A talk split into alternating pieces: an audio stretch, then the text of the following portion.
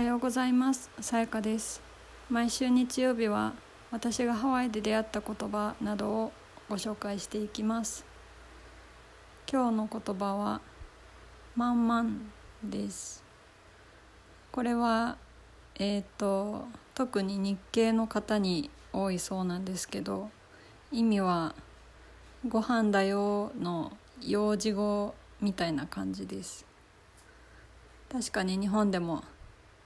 なんとかちゃんママよ」とかいうことがある気がします。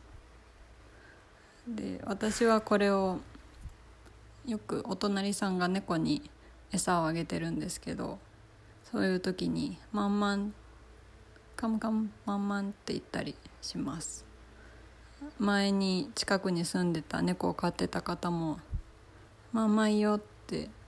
言ってたので最初あれ日本語話してると思ったんですけどあとは全部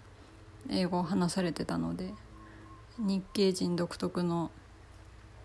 言葉だそうです。結構ハワイの日系の方は今の昭和を生きてた方に何だろう価値観価値観というか雰囲気というか使う言葉などがちょっと近いのかなと思いますね。私の夫も「うるさい」は知らなかったみたいなんですけど彼のおじいさんがよく「やかましい」と言ってたので「やかましい」という言葉は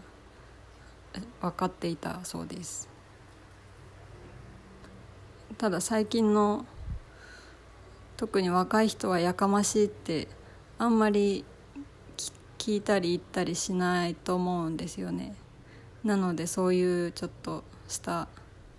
年代世代的な言葉の違いが面白いなと思いました。はい。それでは今日も聞いてくださりありがとうございます。それでは皆さん今日も良い一日を。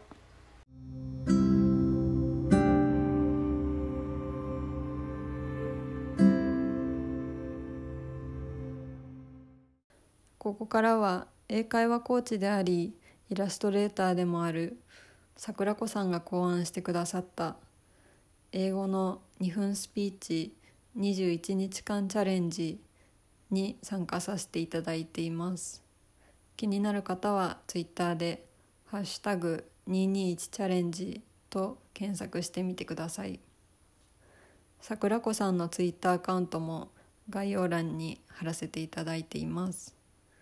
それでは始めていきます Hi, this is my seventh day of 21 day challenge of 2 minute speech practice. Today's topic is When and where do you feel most like your real self? I feel being real myself when I'm with my husband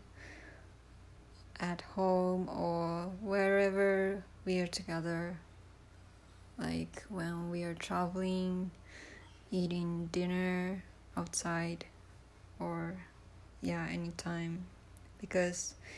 he always accepts me who I am and he always tells me be yourself I'm so grateful for him because in Japan sometimes it's hard to be myself like people usually expect each other to be polite or nice or I don't know, kind of have high expectation compared to the US, I guess. But in here, people don't care about what you're doing so much because they're busy doing their own stuff. So, yeah, I actually don't remember how I lived in Japan, even though I